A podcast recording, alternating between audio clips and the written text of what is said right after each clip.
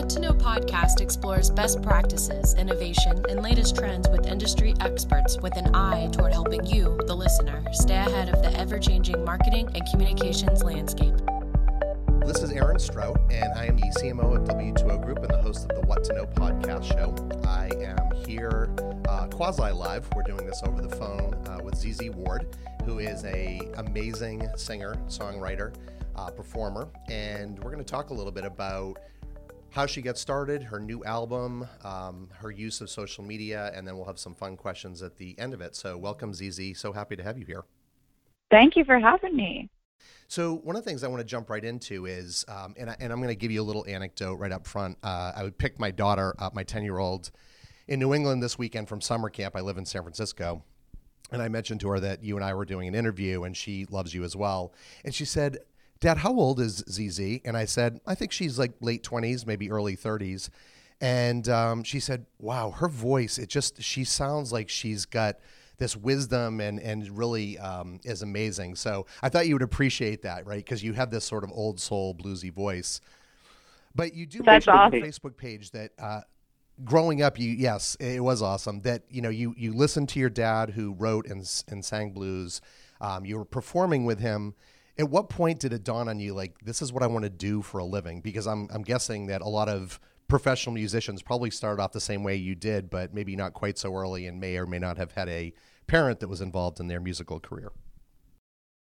Yeah, um, I think I think, uh, gosh, I'd have to say, you know, I think the first time I sang out when I when people started kind of recognizing that I was a talented singer was probably six, like six years old. I had a very big voice, and um, I think by eight, I was singing at like a, a choir concert in school, and I, I just I think that I started to realize pretty early on that um, that when I would sing, I would feel really special because people, you know, thought I was a really good singer, and so uh, I started really working on that, working on singing, listening to a lot of singers, and um, and kind of learning how to sing through that. And um, my dad also would would teach me how to sing, and um, it was just something that um, I felt very uh, very special when I would when I would do it. So it was like, you know, more than anything else that I would do. So I started being I was really interested in in a lot of you know singers like Big Mama Thornton and Vera Ward Hall and you know Muddy Waters and a lot of blues singers and there was just something that seems so cool and exciting about it, you know. And um, so I'd say about eight years old when I thought I, I really wanted to be a singer, and ever since then, it was kind of all I ever wanted to do, to be honest. so. Well, you do it well, and clearly you uh, made the right choice. And I am thrilled for you know all the success that you're you're really have seen and are are seeing more of. And I think you know leading to the next question. Uh, I personally have been listening to Till the Casket Drops and listened. I've painted rooms to it. You know, it's everything. My wife has several of those songs on her run lists. I was really skeptical, thinking, you know, most singers that sophomore album, it's never quite has that same passion or soul. I think everyone bottles that first album up because it's their life history. But I have to say, in having listened now to The Storm probably a dozen times, I think he actually exceeded it and maybe by a lot, which is sort of hard to believe. Uh, I've done a little poking around and it feels like the critics agree, and it's nice to be able to say that versus, hey, guess what? Your second album sucked. But um, did you have any like doubt that you know? I'm assuming you're a confident person that you expected this would do well, but um, were you surprised that the critics were so um, positive and that you've gotten such a nice warm reception to the second album? Yeah, I totally am. Uh, totally overwhelmed by it, to be honest with you. Um, I would love to say that I knew that it was going to do well, but I had no idea. So, like, um, you know, I think that I just made the album that I uh, like. I tried to make an album that I was really proud of, and that meant a lot to me. Um, you know, a lot of these songs I found inspirations from a lot of past relationships, a lot of broken hearts, and things that didn't work out for me. So, I really, it was important to me to write a very authentic record and also to really hone in on you know who I am and and what influences influences you know inspired me to get into music in the first place, blues and hip hop, and really staying true to those things, and just being confident in uh, what my voice is and what my sound is. And that's really what I try to do. And that's all you can do. I think there's a part of it that's just so out of your hands as an artist. You you put it out into the world and you hope that it does well and you hope that people connect with it, but you don't know.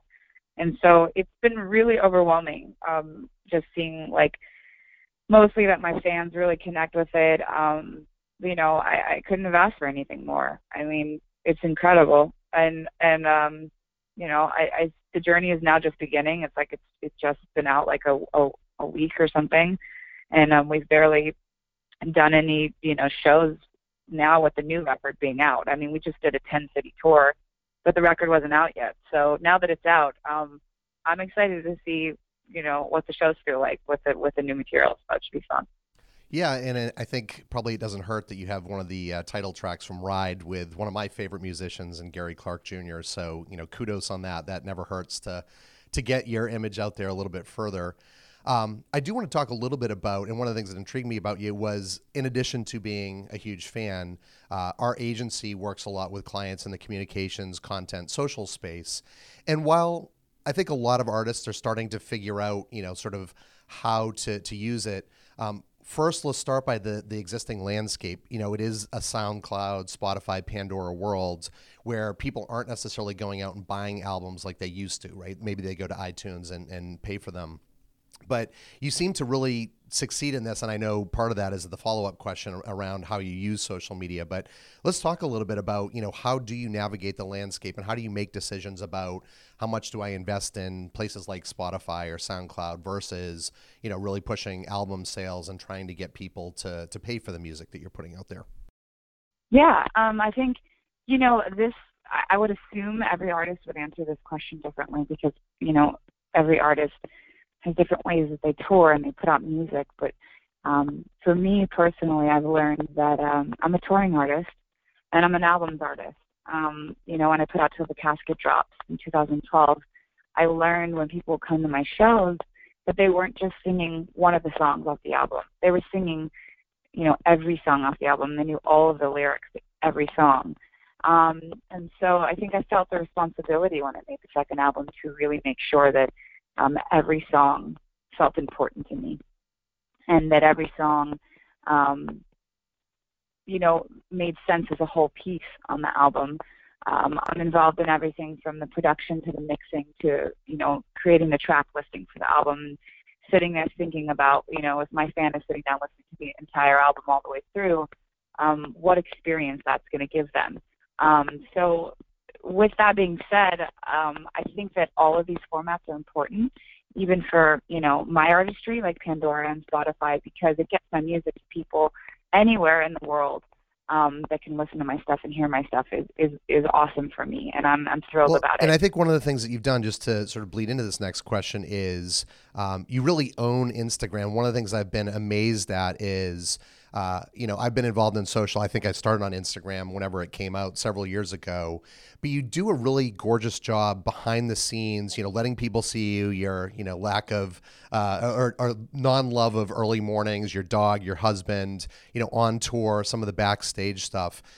Um, it's really it's a great way to engage with you. So I guess the the two questions I have is one, you know, what led you to really embrace social as much as you do, and then I do want to f- uh, do a follow on question around like how do you find that fine line because some people you know love that, but I think sometimes there's also that risk of people crossing over that line and knowing where you live or knowing too much about you. So I'd love to start with the how did you get started, and then let's talk about how you protect yourself so that you don't you know have people that kind of step over that line with you. It's funny because as a my guitarist will, will always say to me, he'll say that Z is what you signed up for. anything, you know, like what, what that, sometimes things can become overwhelming, you know, in this industry. And he always says to me, "Z, is what you signed up for," and it's true. You know, I think that um, different artists uh, can do different things. I mean, you have artists like the Black Keys, where it's like I don't think that they probably show so much of their lives, and they probably don't have to post on social media as much. And um, but for me, um, you know, it, it seems like people react to it, and it seems like it, it it, it helps my fans feel close to me, and they want to know what's going on with me. They want to know where I am, and also it's kind of an incredible journey. I think when you're a touring artist, um, you know, I guess it's it's kind of fascinating, and especially if you're not, uh, you know, actually doing it and, and going on a lack of sleep, it must be fascinating, more fascinating to actually watch on social media, where like, you know, you're seeing these artists, you know, or you're seeing us go from, you know, the Bahamas to Greenland to back to the States in three days. Like, it's it is like kind of an adventure, and so I want to bring people um, along with me on that ride um, because it is kind of fascinating. And I think that, um, you know, I think as far as protecting your privacy, um, uh, I've said this before in interviews where I think that um, I'm very authentic on my record with my songs and my stories and what I'm talking about. But um, I don't want to give too much information about my personal life because once these songs on this album go out into the world, they kind of become someone else's in a way. When when my listeners are listening to this music, it's like it becomes something important to them, and it starts to represent a piece of their life. And um, I think if they know too much about my life, then that kind of takes away from their story. You know. Yeah, no, that's a good way to put it. And I think that's a healthy way to look at it because it is hard to find that balance. And you're right, it is something that I think a lot of artists sign up for, but not every artist gets the value that you get, you know, through engaging. And um, I think a lot of them are concerned about the privacy piece. You do seem to do a nice job, but it is one of those things. And I'm a, you know, husband and father of two daughters, and it's something where I always sort of have it nagging in the back of my mind. So, uh, you know, good to know that you know you you are mindful of that, and uh, and like I said, I don't think there's any better way to to connect with your audience. Um, Speaking of, so you are out there supporting, you know, the storm and, and touring right now. Um, I've seen highlights from a lot of the different shows, and it seems like the fan reaction is amazing. So, how is that going? And any highlights yet? I think you played in LA recently at a festival. You know, any particular venue where it was like, oh my gosh, this was way beyond my expectations in terms of the show.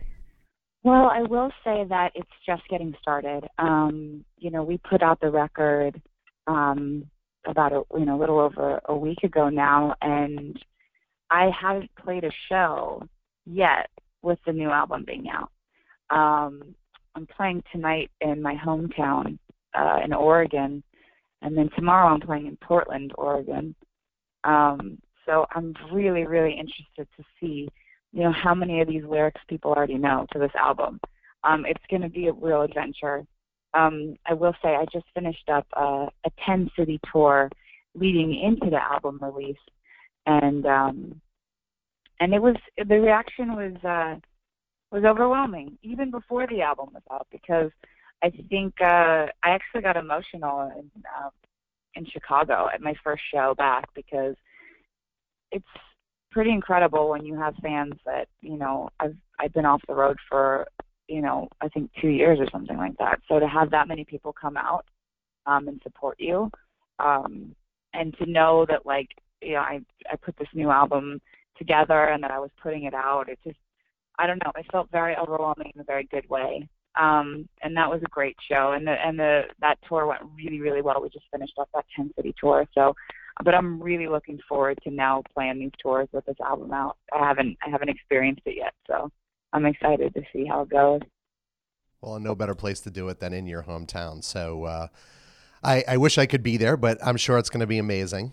Uh, I do like to shift gears, and you know we've talked a little bit about your music and you and how you got here all of the guests that I have, I do like to ask a few more personal questions just to sort of help people get to know them.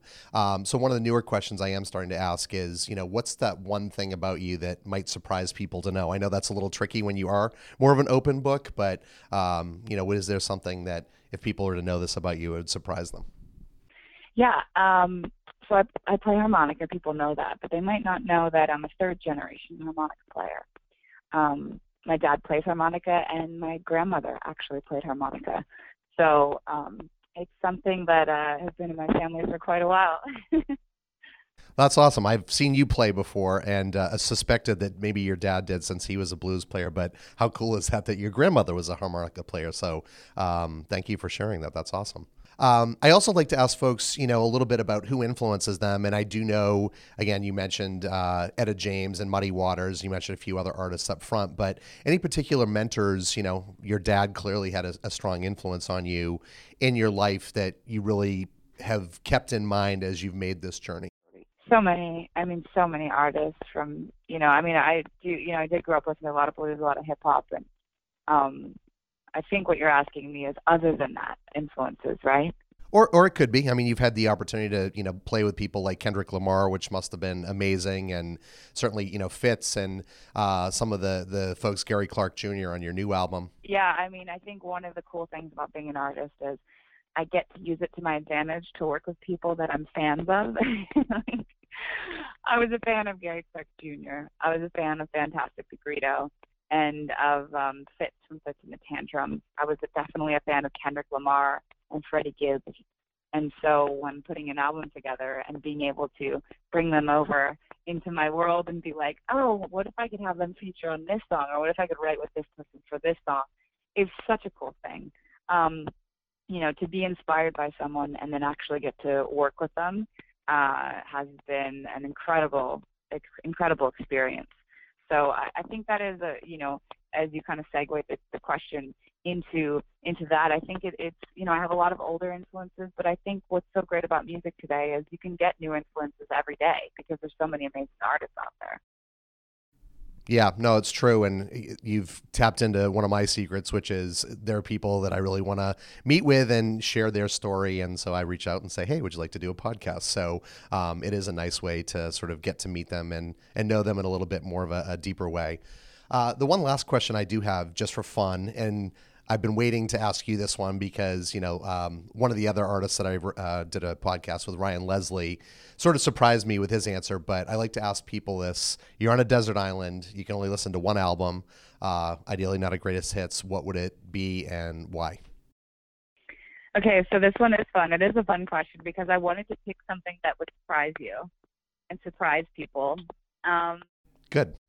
I picked Black Sabbath Paranoid album just when I thought I couldn't like you any better, that's that's one of my favorites. So sorry, I'll go ahead and let you answer. But yeah, because when I um you know I'm actually not I'm not super into heavy metal, and obviously that's a very early heavy metal and rock. But when I first listened to that album, um, I just that's the magical thing about discovering older music is that like I remember listening to that album in my car for like weeks because I was just like obsessed with the melodies and and like the you know the intent and the emotion on that album and also Ozzy's voice is like right on the edge of falling apart and it's so strong. Um, and I think if you think about my blues influences and the vocalists that I grew up listening to, Ozzy's a pretty incredible vocalist. So I don't think it's a huge surprise that I would like Black Sabbath. Um, but yeah, that's my choice. Well, like I said, I love it. And a little fun fact: the first concert I ever went to uh, was Ozzy Osbourne. So um, I am not a huge like I do appreciate heavy metal, but I listen to you know more music like yours and you know bluesy pop, hip hop, and things like that. So uh, like I said, I just when I didn't think I could like you more, um, that's a fantastic answer, and I agree. I think I remember the first time I heard Ozzy's voice, uh, particularly in Black Sabbath, the early days, and just thinking, "Wow, this is unlike anything that I've ever heard before." And then certainly the you know the bass and the guitar and everything and how they put it together. It's it's quite an amazing. I agree. Album. I totally agree with you. well, well, anyway, we've come to the end of our session, so I am uh, incredibly thankful for you know your time, ZZ Ward and Chloe. Thank you for helping to get this set up. Uh, Chloe Snyder, who helped coordinate. Uh, this this is Aaron Strout, the CMO W2O Group and the host of the What to Know podcast. We're talking with ZZ Ward, singer uh, performer, um, songwriter, and best of luck on the rest of your tour. I'm going to try to intersect you at one of those points because I, I didn't get to see you in San Francisco. My oldest daughter was graduating from high school and we had family in town, which is the only reason why I couldn't. But uh, I really, I'm looking forward to seeing what their reaction is to your new album. I think they're going to love it. So thank you, ZZ, and thank you for uh, everyone for setting this up. Thank you. Want more episodes of the What to Know podcast? We post a new episode every Thursday. Check them out on iTunes, the podcast app, and the podcast page at w2ogroup.com backslash what to know.